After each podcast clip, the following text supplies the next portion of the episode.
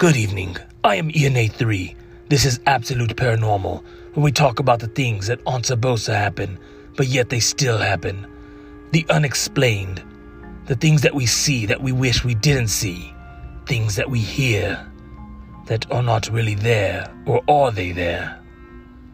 In the city of San Antonio, there's all sorts of unexplained things happening. All sorts of urban legends. The paranormal is happening here, and I'm here to talk about them. If you have any paranormal experiences and want to share it with me, write in to me, and I will bring it up and we can talk about it.